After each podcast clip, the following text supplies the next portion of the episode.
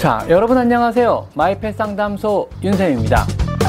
대부분의 고양이의 공격성은요, 고양이가 우리에게 어떤 악의가 있어서도 아니고요, 또 고양이가 반항을 하기 위해서도 아니고요, 그냥 다른 선택 여지가 없기 때문에 공격성을 보이는 경우거든요.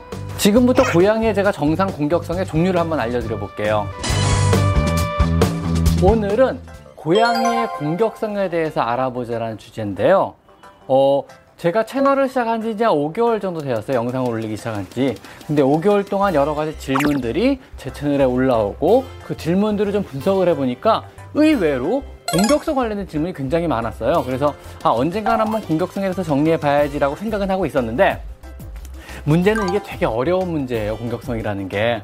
그래서 사실은 이 주제에서 제가 되도록 안 하려고 노력을 했습니다. 이게 참 어려운 주제이기도 하고요, 자칫 잘못 이해를 했다가는요, 그 결과는 제게도, 또 이 설명을 듣는 여러분에게 되게 안 좋은 형태의 결과를 초래할 수도 있는 거거든요. 이게 참 책임감도 크고 굉장히 무거운 주제에 들어가요. 일단 조심스럽게 한 세 편에 걸쳐 나눠서 제가 고양이의 공격성에 대해서 한번 천천히 설명을 해보겠습니다. 대부분의 고양이의 공격성은요, 고양이가 우리에게 어떤 악의가 있어서도 아니고요, 또 고양이가 반항을 하기 위해서도 아니고요, 단지 우리가 공포스러워하는 모습을 즐기기 위해서도 절대 아닙니다. 그냥 다른 선택 여지가 없기 때문에 공격성을 보이는 경우거든요. 이번 주제를 통해서 우리는요, 무엇 때문에 고양이가 공격적인 행동을 하는지, 또 공격성에는 어떠한 종류가 있는지를 이해하고, 이 이해를 바탕으로 해결책이나 피할 수 있는 방법을 알아보도록 하겠습니다. 대부분의 고양이들은요, 어떤 공격적인 행동을 보이기 전에 충분하게 신호를 먼저 해요. 낮게 으르렁거리거나 지금처럼요, 아니 몸을 웅크리거나, 몸을 되게 부풀리기도 하고요, 털을 곤두세웁니다. 귀는 마징가귀로 낮게 세우고요, 그리고 가볍게 으르렁거리거나 하악질을 시작하죠. 혹은 손발톱을 내밀기도 하고요. 혹시라도 고양이가 뜻하지 않게 갑자기 흥분해서 공격을 하려 한다면요, 가장 좋은 해결책을 고양이를 혼자 두고 더 이상 건드리지 않고 더 이상 흥분도를 가중시키지 않는 게 가장 좋은 방법입니다. 혼자 두시면 돼요, 그냥. 이렇게 흥분해서 공격성을 보이려 할 때는요, 쓰다듬거나 만지거나 안정감을 주기 위해서 끌어안거나, 이런 어떠한 행동도요, 오히려 고양이의 공포심을 더 가중시키기 때문입니다. 즉, 흥분도를 더 증가시켜서 공격성을 더 극대화시킬 수 우려가 있어요. 자, 지금부터 고양이의 제가 정상 공격성의 종류를 한번 알려드려 볼게요. 자기 고양이가 여기에 해당되는 게 있는지 한번 잘 살펴보세요. 고양이 공격성의 종류는 한 13가지 종류로 보통 구분을 해요. 여기에는요, 플레이어 그레이션, 놀이에 의한 공격성, 즉 주인의 손과 발을 놀이 대상으로 삼고 노는 식으로 공격을 하는 거예요. 주로 어린 고양이나 활동력이 굉장히 강한 고양이, 아니면 너무 어렸을 때 어미나 형제들하고 떨어진 고양이들이 이런 행동을 주로 보이고요. 도미넌스 어그레션, 서열에 대한 공격성입니다. 즉, 고양이 간에 생기는 공격성 중에 하나로요, 서열을 정리하거나 아니면 새로 들어온 고양이로 인해 가지고 내가 너보다 어떤 우월적 지위에 있다는 걸 확인하기 위한 공격성이 나타내기도 하고요. 테라토리얼 어그레션, 영역에 의한 공격성입니다. 즉, 내 영역권을 지키기 위해서 나타나는 공격성이고요, 고양이 간에 나타나는 공격성입니다. 패팅 어그레션, 가장 많은 질문을 받은 것 중에 하나인데요, 쓰다듬다 보면 갑자기 고양이가 물고 도망갈 때 있어요. 아니, 만져달라고 해서 비비다가 만져주면 갑자기 물고 도망가는 경우 있잖아요. 이거를 패팅 어그레션이라 그러고요.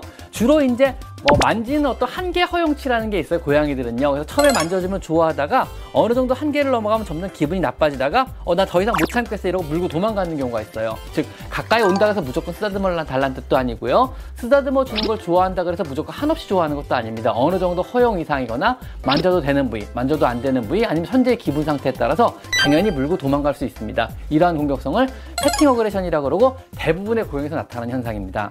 그 다음에 가장 흔한 형태, 피어 인듀스드 어그레션, 즉 공포심에 의한 공격성인데요, 주로 병원에서 제가 많이 보는 형태의 공격성이고요. 그 다음에 유기견, 유기묘, 길냥이들을 입양했을 때 나타나는 공격성은 대부분 여기에 해당되는 공격성이에요. 즉, 공포심에 기인한 공격성입니다.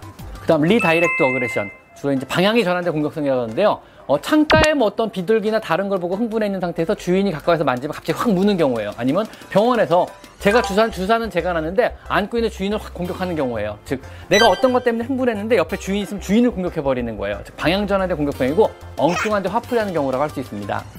그 다음 페인 인듀스드 어그레션, 즉 통증은 공격성인데 어디가 아픈 고양이를 잘못 만지면 확 무는 경우예요. 뭐 멀쩡한 고양이 잘 만졌는데 갑자기 확 물었다 그러면 혹시 그분이 아프지 않은가 잘 살펴보고 그분이 어떤 병원, 농양이 있다거나 아니면 치주염이나 치은염, 구내염이 있다거나 뭐 어떤 문제가 있다 그러면 빨리 병원에 데려가 보셔야 돼요, 이 경우는요. 그 다음 페어렌타어그레션, 새끼를 가졌을 때 나타나는 공격성이고요. 요즘에 뭐 주변에 흔하게 새끼를 낳는 아이를 볼 수 없기 때문에 흔하게 보이지 않는 공격성에 들어갑니다. 즉 새끼를 가졌거나 새끼를 낳으면 나타내는 어미들의 정상적인 공격성을 보이고요. 그 다음 톰킬링 영이라 그래가지고요, 이제 어떤 야생에서 주로 보이는 형태인데 이제 어떤 숲고양이가 다른 무리에 갔을 때 다른 암고양이가 새끼 젖을 먹이고 있으면은요 발정이 더 이상 오지 않기 때문에 자기가 어떤 자신의 종족을 더 이상 번식시킬 수 없잖아요. 그러면은 새끼들을 다 물어 죽여요. 그 다음에 새끼가 없기 때문에 어미 고양이가 다시 발정이 오면 교배를 하는 이런 형태의 공격성인데 우리 주변에서 볼 수 있는 종류의 공격성은 절대 아닙니다. 야생에서 볼 수 있는 형태의 공격성입니다. 그 다음에 프레스토리어그레이션, 이거는 이제 사냥에 의한 공격성이고 주로 이제 밖에 나가서 풀어놓으면은요 들락날락 양들한테 많이 그래 나가서 이제 새를 잡는다든가 쥐를 잡는다든가 이런 형태에 보이는 정상적인 공격성이고요.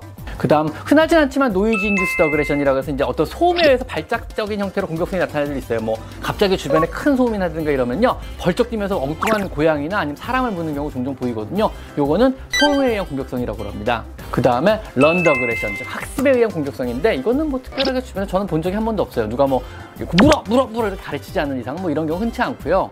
그 다음 비지드 인듀스 어그레션, 비지드 인듀스 더그레션이라 그래서 비지드 인듀스 더그레션이라 그래서 이제 질병에 의한 공격성입니다. 즉 갑상선기능 한의증이나 아니면 치매 같게 있는 애들은요 공격성을 심하게 나타나는 경우가 종종 있어요. 즉 멀쩡하던 거에 갑자기 성격이 바뀐 것 같아요. 그러면 호르몬 질환이나 갑상선 같은 호르몬 질환이나 아니면 치매를 의심해 보셔야 돼요. 사람도 성격의 변화는 대부분 치매랑 연관이 깊거든요. 호르몬 질환이나요. 그래서 그런 경우 한번 체크해 보시는 것도 나쁘지 않을 것 같아요.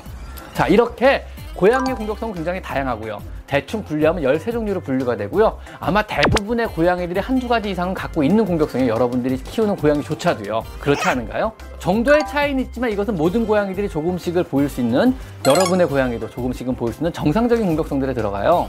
고양이의 공격성은요 사실 강아지의 공격성에 비하면 그리 큰 문제가 되지는 않습니다.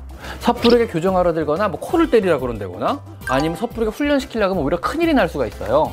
자극하지 말고 건드리지만 않으면 해결되는 그런 종류의 공격성에 들어갑니다. 또 건드리지도 않고 자극도 하는데도 공격성이 너무너무 심하다, 이거 걷잡을 수가 없다 싶으면 수의사랑 상의해서 약물 처방을 받는 경우도 종종 있고요. 물론 평생에 걸쳐 약을 먹이고 환경적인 변화를 주고 평생에 걸쳐 노력을 해야겠지만은요 이렇게까지 심한 공격성을 나타내는 애들은 저도 아직 그렇게 많이 본 적은 없어요. 그러니까 어려워하지 마시고 좀 안심하셔도 됩니다. 고양이의 공격성은요 충분한 이해를 바탕으로 관리만 잘 하시면은요 고양이를 포기해야 한다거나 아니면 안락사를 문의해야 된다거나 이럴 정도까지 심각한 경우는 거의 없습니다. 너무 일찍 포기하지 마시고 꾸준히 노력을 한번 해보시길 바랍니다. 자, 오늘은 고양이의 공격성의 일반적인 종류를 한번 알아봤고요. 다음 시간에는요 이 사람에 대한 공격성과 또 인터켓 어그레션, 즉 고양이와 고양이 간의 공격성에 대해서 한번 차근차근 알아보도록 하겠습니다. 자, 오늘은 여기까지 마이펫 상담소 윤쌤입니다. 감사합니다.